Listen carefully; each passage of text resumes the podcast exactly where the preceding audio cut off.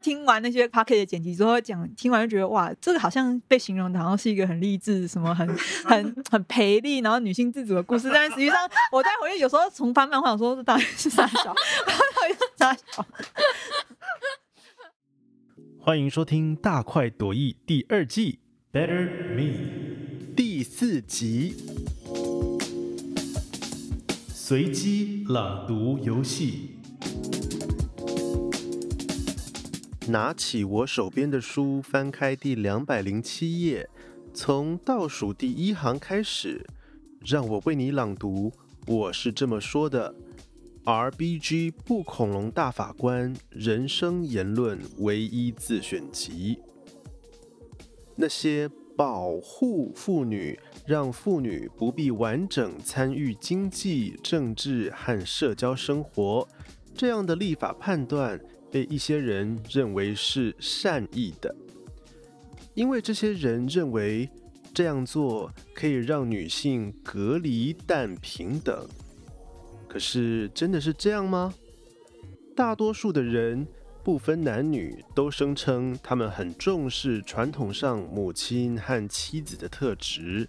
例如无私、敏感、顺从、温和之类的个性。但是，社会科学家的调查结果却明白的显示，跟养家糊口的男性比较有关的特征，例如自信、进取、独立等等，却被认为是比较有价值的。大量的证据都指出，比较顺从的那些人，也就是女性，其实会察觉到。隔离但平等的这种善意，只是把话讲的比较委婉一点，背后其实还有其他的真实想法没有被说出来。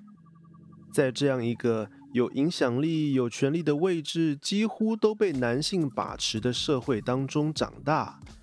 女性会渐渐相信她们属于比较次等的性别，女性会因此缺乏自尊心。而且他们自己也相信，当男生会比当女生好。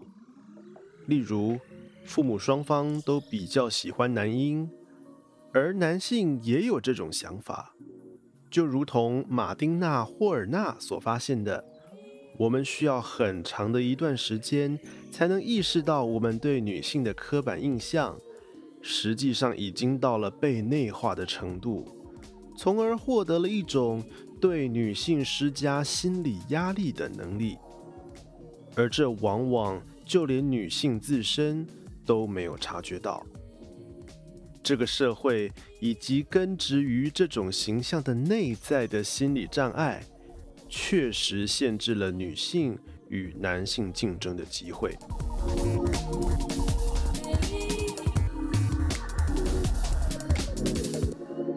以上书摘来自《我是这么说的》，RBG 不恐龙大法官人生言论唯一自选集。各位不要觉得 Ginsburg 大法官的这段文字有什么了不起哦，这个可是他在一九七三年，将近五十年前提出的见解哦。直到现在，很多时候我们都还是要跟这个透明天花板对抗嘛。但是他在五十年前就已经察觉事情不对劲，而且勇敢直言，真的是非常令人敬佩哦。晚安，我是卡鲁。让我自己工商一下，大块文化有声系列的 Instagram 开张喽，请点选资料栏里面的连接就可以看到，或者是上 Instagram 搜寻 Locus 底线 Audio，以后 Podcast 跟有声书的讯息，也就是我负责的产品，都会集中在那个账号发布哦。接下来要来回复一则在 Apple Podcast 上面的留言哦，来自太扯了，所有人都跟我用一样的名字吗？我才不信！这位朋友的留言，他说刚听完梯子啪啪走那集，觉得非常有趣，气氛很好，访谈有趣，内容精实，笑声也很有感染力，是听完很舒服的一集 Podcast。开头的男主持人声音很好听。唯一美中不足的是，中间访谈过程听不到男主持人讲的话，但瑕不掩瑜。本来还在观望要不要下手这本，但现在已经变成我下次去书局的必买之一了。擦 D，好，非常感谢这位太扯了，所有人都跟我用一样的名字吗？我才不信！让我们知道大快朵颐这个频道是真的可以带货的，谢谢。我也觉得上一集的大快朵颐是我们开播以来最疯狂的一集哦。梯子这一集访谈的部分是由杏仁洞跟皮卡丘规划的，我我觉得气氛很好，应该要归功于他们啦。我只是录完以后帮忙剪辑而已。在这边感谢两位，毕竟他们跟作者比较熟啦，比较放得开。我自己听下来也觉得这集效果真的蛮不赖的。以往我自己担任主持，常常是到了现场才跟来宾认识，所以也不一定有办法马上跟来宾建立好一个比较轻松的关系哦。那所以我自己有时候也觉得，明明事前都已经准备脚本了，可是还是略卡略卡啊。有那有了这次的经验，如果未来有适合的机会、适合的语人，我们也会思考是不是。要让编辑跟行销他们自己跟作者来谈，气氛可能会更自然、更融洽哦。只是不知道他们会不会觉得我在甩锅给他们哦。有机会的话再说啦，看我们的工作量。至于你说开头的男主持人声音很好听，唯一美中不足的是中间访谈过程听不到哦。我猜你是说听不清楚男主持人说的话，但瑕不掩瑜。哼，塑料瓦卡路哟。很可惜，今天接下来的访谈是梯子啪啪走的下半段，我仍然不会出现在麦克风之前。但是谈话的重点倒是有点改变了。如果说前一集的重点是在描述作者怎么样透过叙事的方式跟作画的角度，让梯子啪啪走这一部以女性视角出发的约炮作品成立的话。那么这一集，我觉得作者谷子分享的内容更侧重在他如何思考自己跟读者之间的关系。让我们继续收听漫画家谷子跟大块文化的编辑皮卡丘、气化新人洞这三位少女的对谈。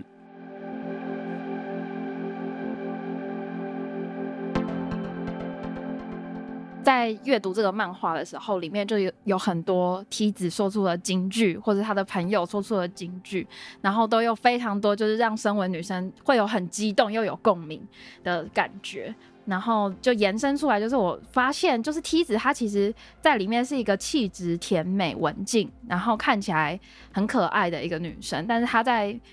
漫画里面的表现就是其实非常狂放，然后非常的。就是知道自己要什么，然后非常不同于大家对于女生的刻板印象，就有存在一个反差。然后我自己观察，就是我认识的朋友们，就是可能也有这种有趣的反差。可能他表现很专业，或是非常冷静，看起来是非常可靠的姐姐类型，可是其实私底下是一个非常 M 的人。然后或是平常非常温和体贴，然后脾气非常好，可是其实都有很强烈的掌控欲，就是很想要问谷子说，就是像梯子这样子，外表跟内心的反差是故意营造的吗？嗯，应该说。呃，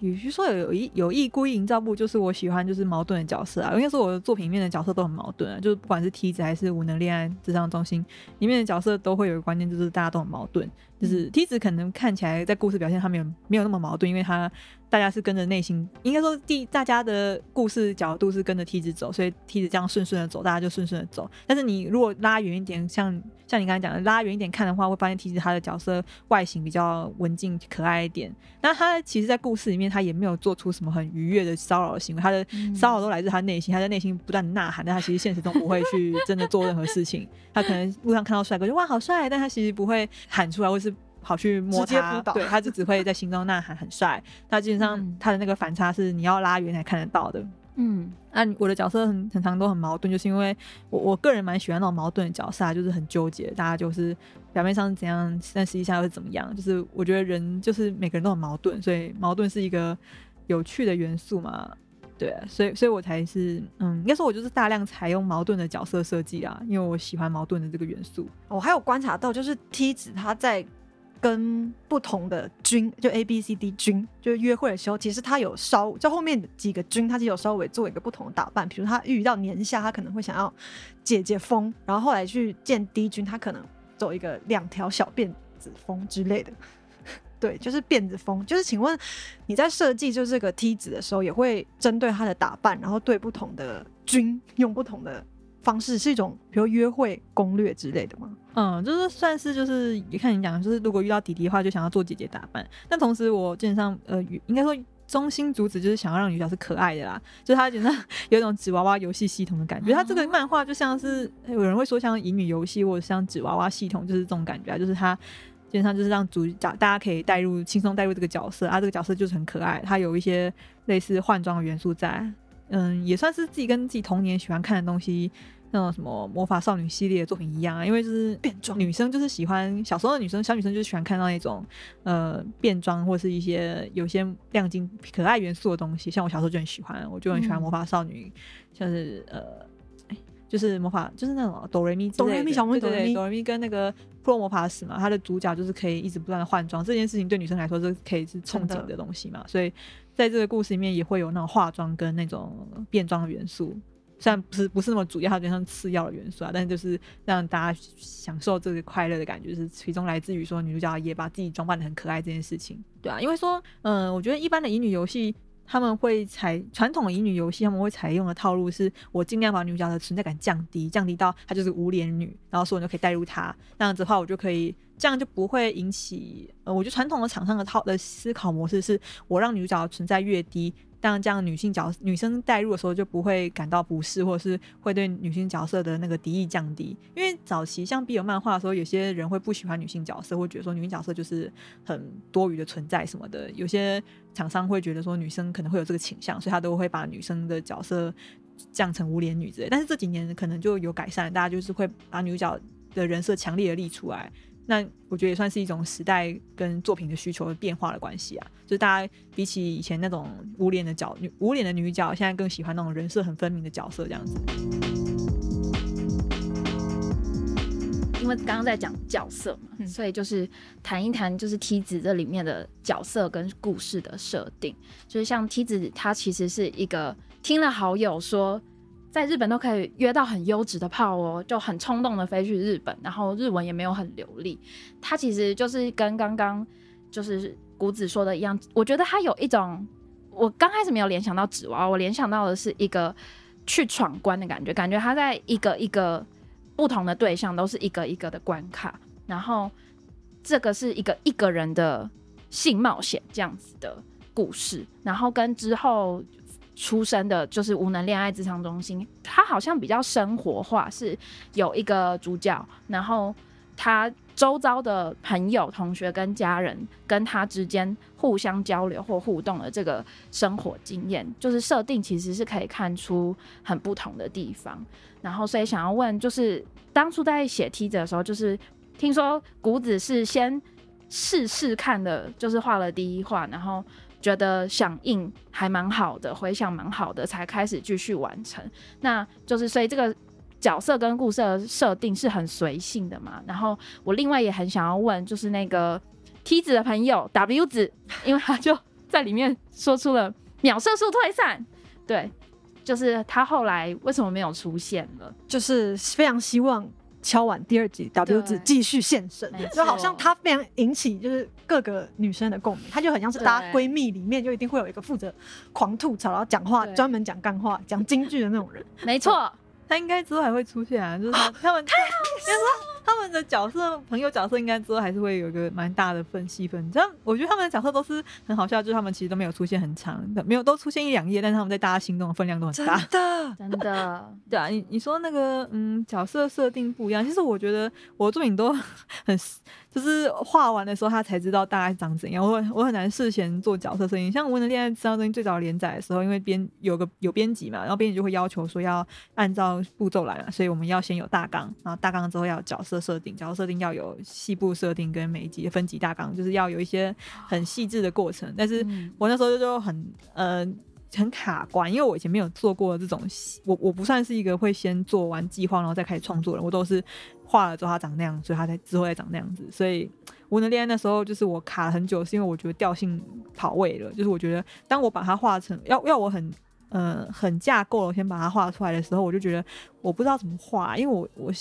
就是没办法想象他们到底要怎么样。但是我发现我是必须要先有情节推动，然后才能长出角色的人。所以如果你让我先画，我画完几幅画草稿之后，发现说哦，对他应该长这样，然后再回头去做角色设定，可能会比较完整。嗯，对啊，那这两部的故事的话，就是对，像你刚才讲的，就它就是差在生活感、日常感的那个比例调节上面。其实《啪啪走》虽然它也算是有日常感或是有生有现实感的一个冒险故事，但是它的呃比例上比较低一点，它但基本上会让一些人觉得说它就是一个架空故事，或是有一种哦嗯、呃可以观赏的故事的感觉。但是《无能恋爱》它比较像是你身边周遭或是听过朋友发生的故事，然后呢，他们的烦恼也是比较日常点、啊，他们的烦恼就是哦怎么办？我母胎单身哦，怎么办？我晕船哦，怎么办？我找不到男朋友，就是一些比较日常的人大家会有的烦恼。那梯子的烦恼比较一般人比较不会大声讲出来，不会说我很想做爱，我想约炮，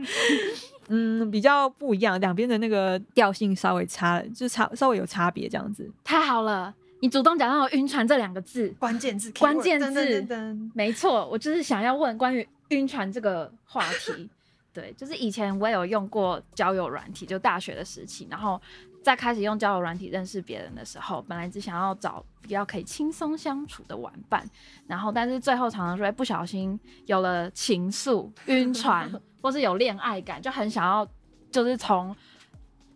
轻松玩伴的关系 变成交往关系，嗯对。然后我我的朋友或是认识的一些人也会遇也遇过相似的事情，然后不知道谷子知不知道现在脸书有个社团叫做晕船乐界所，对对，就是那个晕船乐界所其实很有名，还朋友推荐我，然后呢，我就去按了，就是他可能因为现在太多人，就他嗯需要申请还要填问题，然后呢，我就还很认真，他的问题就是说，就是请问你遇到晕船的解决方法是什么？然后呢，我就非常认真的回答，结果他竟然就不让我进去，我你觉得回答了什么？我说必须要理性思考、冷静分析还是什么之类的，就是很震惊的回答如果你会解决，你还干嘛还进去呢？他又对，我觉得他可能就觉得你就是故意的吗？他故意我不知道，可是我别的朋友他回答说你的解决方法是什么？他回答说找另外一条船晕，他就被 他就被通过了，所以他被我觉得。喜欢了，所以他们其实不想要清醒，他们只想要继续晕船。我就看清这个社团，所以我至今没有办法被加入。然后我有曾经成功的进进入到那个社团，但是我后来发现，因为我本来都想要听一些那种非常可歌可泣的一些晕船故事，看一下别人的人生，结果发现就里面超多，他们可能只是暗恋，就比如说，嗯、室室友的。什么很好的朋友、闺蜜，或者什么系上的同学，或者什么系系上的学妹，就是那种很无病呻吟的问题。他们真的就是可能连一对一的约会跟见面都没有，就只是暗恋，然后就在那边问一些我我自己觉得没有没有很多故事性的问题。对，我觉得经验是没办法比较的。真的吗？对于他来说，可能就是一个那就是晕吗？对对量子晕船，两我觉得可能是时代的差异耶，因为以前我们的晕船，以我的年代的晕船，我是一九九二年生的，我的年代的晕船就是可能是炮友，或是就是真的是有一些身体接接触。触，对，但然后你原本没有想要发展稳定关系，但是你最后因为做了，这开始投入情感，那个才叫契合了，然后就也想要进展关系。可是我现在发现晕船好像已经变成一个广义变广义。就是喜欢，就呃，变成一个开放式有一点感觉，头晕晕的，我晕船了。好，回到正题，谷子在画这本书的时候，为什么就是没有设计一些桥段，是把恋爱或是晕船的元素放进去的？那这个是因为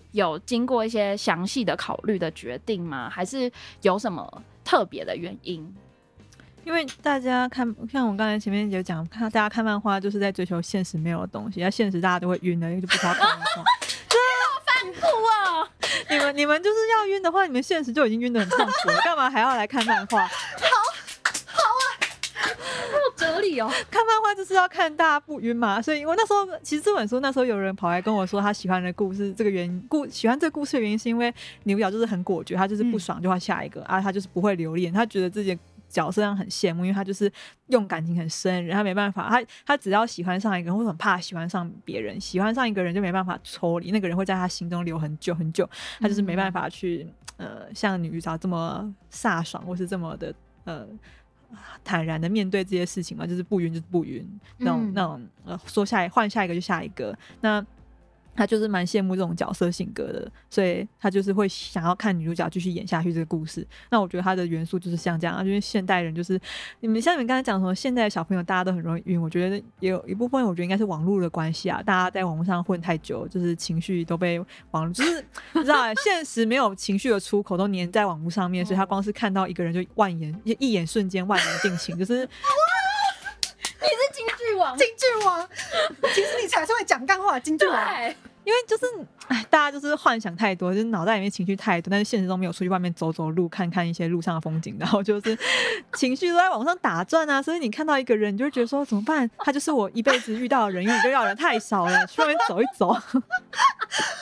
实在太精辟了。对，好有哲理哦！天哪，对，我蛮喜欢听他骂人的。哇我想要，我想要岔题讲一件事，欢迎岔题。就是之前在脸书上面有一个开始流行那个很宅的文字，其实我觉得那个很宅其实蛮可爱，就是夸胡灿笑或者 W 哦，W。你说摸头之类的对，，就是我对这个用语没意见，但是就是有一个贴文就引起我很高的关注，就是有一个人他把他跟他喜欢的对象的对话贴出来，然后其实可以从那个女生的回应里面感觉到她是客气但冷淡，然后可是可能就是他们有一起打游戏，有一些共同的兴趣，所以就是他会很热切的回复这个女生，然后那个女生就会说，哦，好啊，那就是什么什么时候我们一起上线，或是就是有友好但冷淡的回复，或是嗯会打点点点这种好，或是点点点比较据点哦式的好哦，对，就是会有这些东西。可是他可能就是像谷子讲的，就是那叫什么一眼一一见钟情吗？一眼瞬间，一眼万年。一眼万年，对对的倾向，他就会觉得哇，他说好哎、他愿意跟我同时上线，或是哇，就是他对我的回应好友善哦，然后他就晕了，然后他晕了之后，但后来就是自己喜欢对方一阵子，就发现那个朋友这个女生，她就交了一个男朋友，她就受到很大的打击，她就觉得啊，我被我被利用了，我是一个工具人，我们明明就已经都已经有一起上线的默契了。然后而且他中间就开始有点用一些想要凸显自己有多优的角度去回，就说其实我家也是蛮有钱的啦，W W W，然后就说呃嗯、呃，其实就是我长的长相其实也大家也说都还不错哦。如果你真的觉得这样子不会遗憾的话，那你就去跟别人交往吧，就类似，就是我没有办，我现在有点没办法很精确的重现那个对话，上就是那个对话，有一种好啦，我也祝福你啦，但是其实我很好哦，你最好不要觉得后悔或可惜。对我就想到这个故事，就是认识的人太少，还是要出去走走。对，对啊，我觉得阿仔就是特别有这个倾向啊。阿仔就是都连能对二次元角色移情，还有什么现实中的人不能对共情的？对啊，你就是你连二次元的角色都可以爱的这么深，你对现实中的人就是一定就是一不小心就是混，就是不小心踩下去的话，就会跌到那个深渊去，然后那边真痛苦的挣扎。就是阿阿仔们要醒醒，就是外面晒太阳。多上学维生素 D。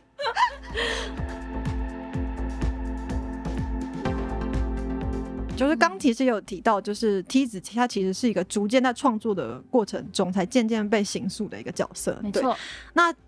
现在已经画到了五画，然后还再加上一些番外篇，这样就是梯子这个角色渐渐被创造、形塑出来之后，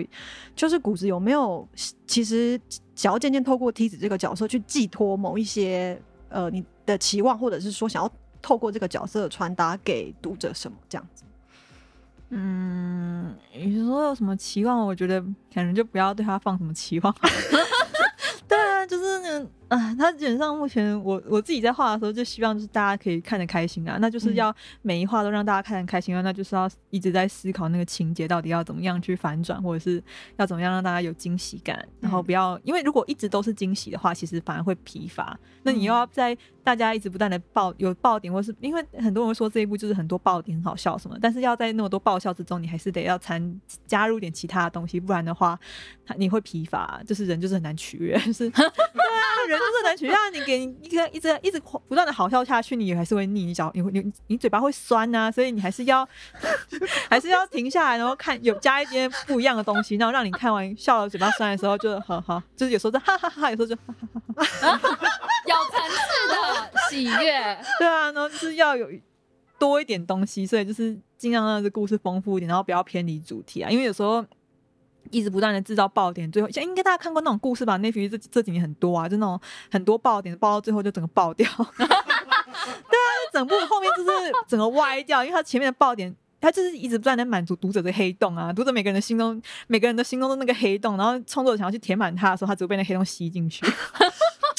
真的好有道理。非常，所以你就不要再去，我想说，那我就是要停止去满足读者那个黑洞，你你要想办法用其他的方式去挡住那个黑洞，不要让他再去吸取这些东西。因为我觉得惊喜，对啊，应该说故事这种东西就是故事啊，啊，但是有些人会入戏太深，他就是会带入这个角色，会想要用这个角色去讲一些话，或是。有些读者会特别来私讯我，然后讲呃讲一些什么人生的困扰，然后想要我去开导，或者是一些对，或者说这边可以恋爱智商啊，我说不行。对，然后那我说我还是姑且听听你有什么烦恼，然后他开始讲他的跟他前女友之间拉一拉差的东西，然后我听一听又说，但你就是不想当坏人，就封锁他这一切不就结束了吗？然后他就说哦对你说的对，然后就不回我。对，想解决问题，他就是有个黑洞来找我，然后他想要就是他把那个黑洞传过来，或者是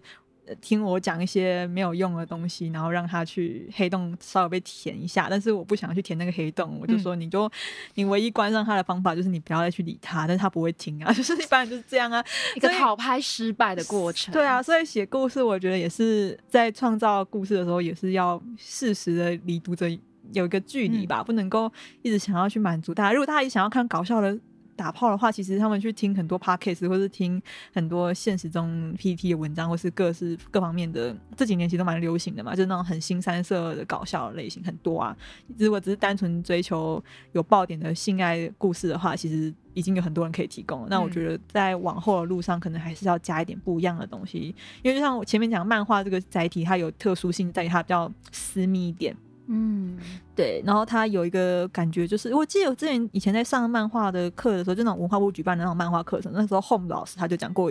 一句话，哦，我那时候好像也是拿了一丝给他看吧，然后那时候，嗯，我就问，我就那时候就有点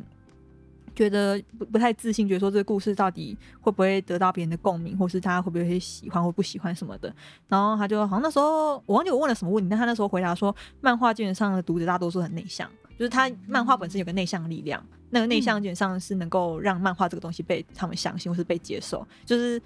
嗯，因为像我刚才讲那些节目都很多，这这几年很流行，就是各种新三色的节目，然后搞笑疯狂的很多很多，比我疯狂故事多的是，就是能够提供给我更能够提供给大家刺激的故事比我这边多很多。但是我觉得我能够提供给大家，就是作为一个漫画的载体，它有一些作为一些阿仔才能够懂的东西，那我希望就是阿仔们看得开心就好了。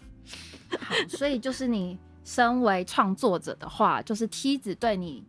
梯子这个角色在你的心中，它是怎么样的存在，或是它有怎么样的位置？对，嗯，想要问。早上我卡皮翻专访的时候，我会说他像独角兽啦，因为我就是希望他，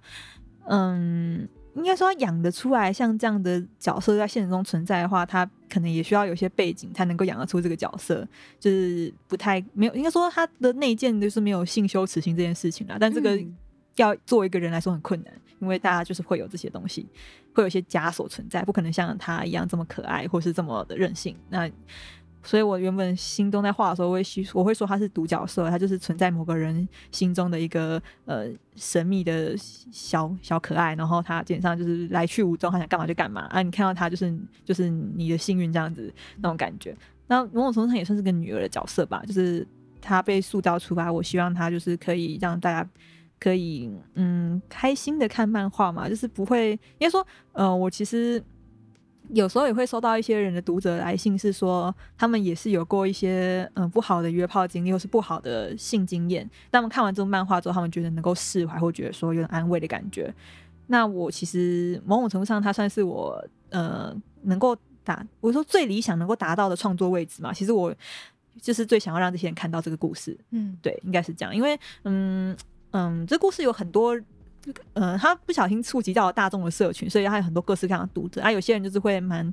开放的看这个故事，觉得他很好笑，就是看看笑笑就过了，那也是一种呃体验方式。那有些人就是会把他看得很重，然后把梯子这个角色当成真实的人，然后想要跟他讲话，或者把里面的角男性角色当成真实的人，然后想要跟他比较，说什么这个男生一个晚上才射两次，太逊了吧？我可以打六个小时的手枪，我应该比他强吧？就是假想题，对啊，他在跟里面的角色做比较，然后在那边比说我比他厉害，就是很可怜。反正晒太阳，晒太阳。多出去看看外面的世界。对对，反正嗯、呃这些角这些当然每个人有个人的想法，但是我其实呃比较能够收到我觉得欣慰的读者，应该就是像刚才那些讲，就是他可能身为一个女生，她有一些不好的经验，但是她看完这个漫画之后，就觉得。哎、其实我也不用想这么负面，或是其实有人做了比跟他更疯狂的事情，但他过得蛮好的。就是我其实觉得有一句话就是，呃，人不会真的原谅自己，除非他看到有人比他做的更更疯狂或是更夸张的事情，但他活得好好的，他才会觉得说，啊，那我其实也没有到很夸张，我其实也没有到很不好。其实对，因为人不会，因为你在开，像有刚刚大家都应该有这个经验嘛，就是你开导你朋友讲再多，你帮他开导再多，他还是困在那个嗯。圈圈里面走不出来他唯一能够原谅自己的方式，只有他知道说有人跟他一样，但是他其实又过得比他更好，他才会觉得说，那我为什么要在这边？嗯，为什么我还要再继续自怜自己？对，为什么我要在这个位置？他明明就可以，嗯他明明跟我一样，他在那边更好，那为什么我要在这里？啊！嗯但是你旁边人讲再多，你都不会觉得，嗯你都不会听到进，都不会听进去啊！大家都是要看到有人跟你一样，或是有一些故有些人的启发，你才会觉得说，哦，对，其实我可以不用这样想。就是我觉得梯子他这个角色给其他人的有些人的感觉就是。哦，原来有人可以这样子哦，就是不管他这个角色是真的或假的，反正就是你在看漫画的时候，漫画体验会让你进入这个故事，你就会在想说，哦，所以他可以这样子，那我为什么要那么呃为这件事情痛苦，是为这件事情烦恼？他明明就这么好，或者是这么好笑，那我为什么一定要这样？为什么不能像他一样一笑置之？但这个又又不是一种责备的广方式，而是他自己发自内心觉得说，我其实也许不用这样子想那种感觉。嗯对啊，倒也没有这么正向。我虽然前面讲的好像很励志，但你实际上面看这种漫画，就想说我画的傻笑。开头可以吗？当预告，当预告，我画了仨我小。画了三下，我虽然每次在访谈，我其实已经上过几次 podcast，就是有时候学学弟妹他们学校也邀请我说啊，你要不要学姐要不要回来讲讲 podcast 啊？我想说好啊，会讲。然后每次要讲好像放鸡汤给大家喝，大家说哦好棒啊，学姐好会讲心灵鸡汤什么的。但我实际上有时候听也觉得嗯，我好会讲鸡汤，但是我实际上，但我实际上这次是第一次讲真心话最多的回去？嗯，好像也算是吧，反正就是回去。听完那些 p a r k e t 的剪辑之后，讲听完就觉得哇，这个好像被形容的好像是一个很励志、什么很 很很培力，然后女性自主的故事。但实际上，我在回去有时候重翻漫画，我说这到底是啥小，到底是啥小。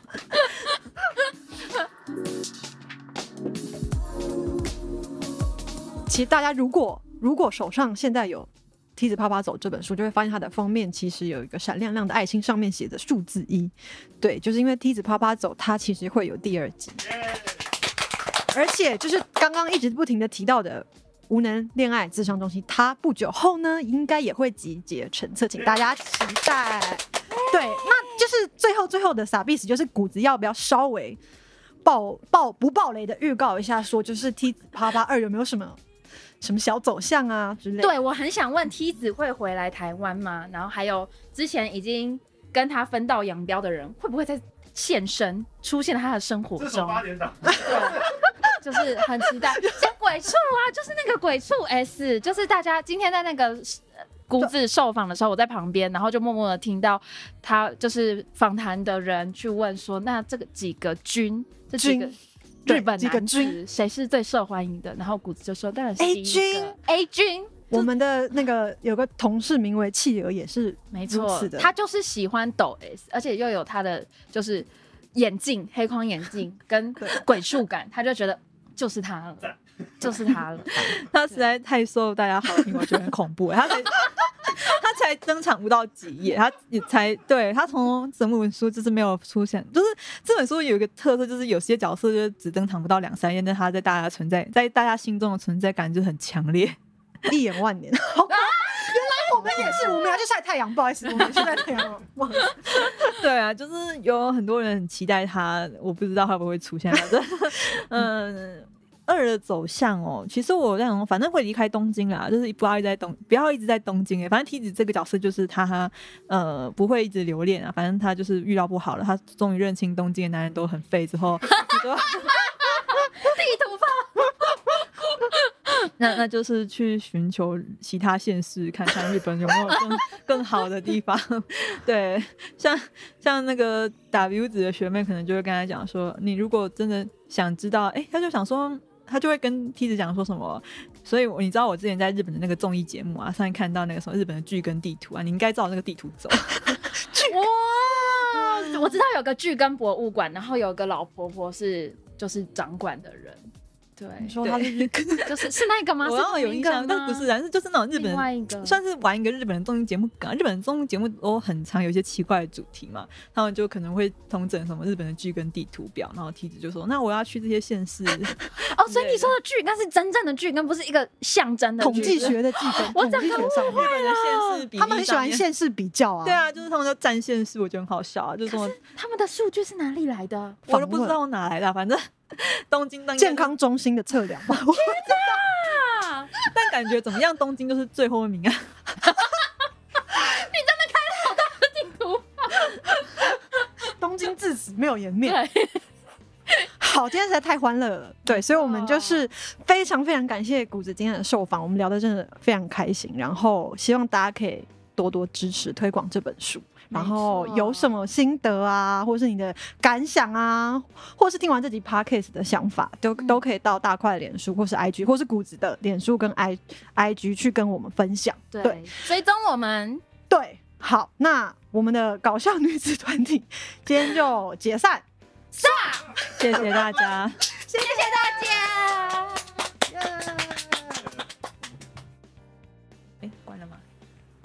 你要讲不能录的话了吗？他应该想要离开这个很吵的地方。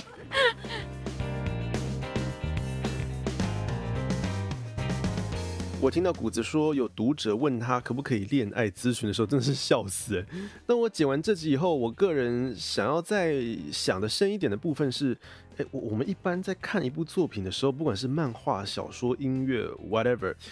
你为什么会想要对作者问问题，或者是你想要从作者那里挖出更多东西呢？这背后的心态到底是什么？那触发我们想要更多东西的那个关键是什么啊？我听过一种比喻，是说创作就是要找出一个问题，然后给出一个答案。尤其是如果这个问题问得很好的话，那让读者也感受到同样的疑惑。当答案揭晓的时候呢，读者的身心就越舒畅，这个创作也就越好哦。我觉得这个好像可以解释说，为什么读者会想要向作者寻求更多的答案。梯子啪啪走就是抛出了一个很好的问题啊。如果女生可以勇敢约炮，遇到烂炮就直接走人，那会怎样？事实上，大家就是有这样的问题嘛。然后，那这个问题也一直就是很少人给出答案嘛。而且作者给出的答案就是很精彩，不会怎样，会很爽啊。老娘就是想要大干一场嘛，你有意见吗？好，所以我觉得往好处想哦，作者谷子他真的就是问对问题了，或者说其实大家都知道有这个问题存在，但是你各位创作者啊，有没有把这个问题放在自己的视野里面？你有没有这个勇气？你够不够诚实去探究这个问题，然后给出一个答案呢？就这点来说，谷子真的就是找到一个很好的问题，也很有勇气的去尝试解决它，所以你不用再怀疑自己画三小，虽然它真的是三小啊，但是真的是 bingo。只是说作者可能也真的就是太有勇气了。我们读者有些人或许是跟得上，那当然就是相安无事；但有些人也许跟不上作者的勇气，那 maybe 就会出现一些呃 把黑洞丢过去这样的情况发生喽。你各位读者啊，多出去晒下太阳啊，不要整天挂在网络上面哈。我我在说我自己啊，不要对号入座。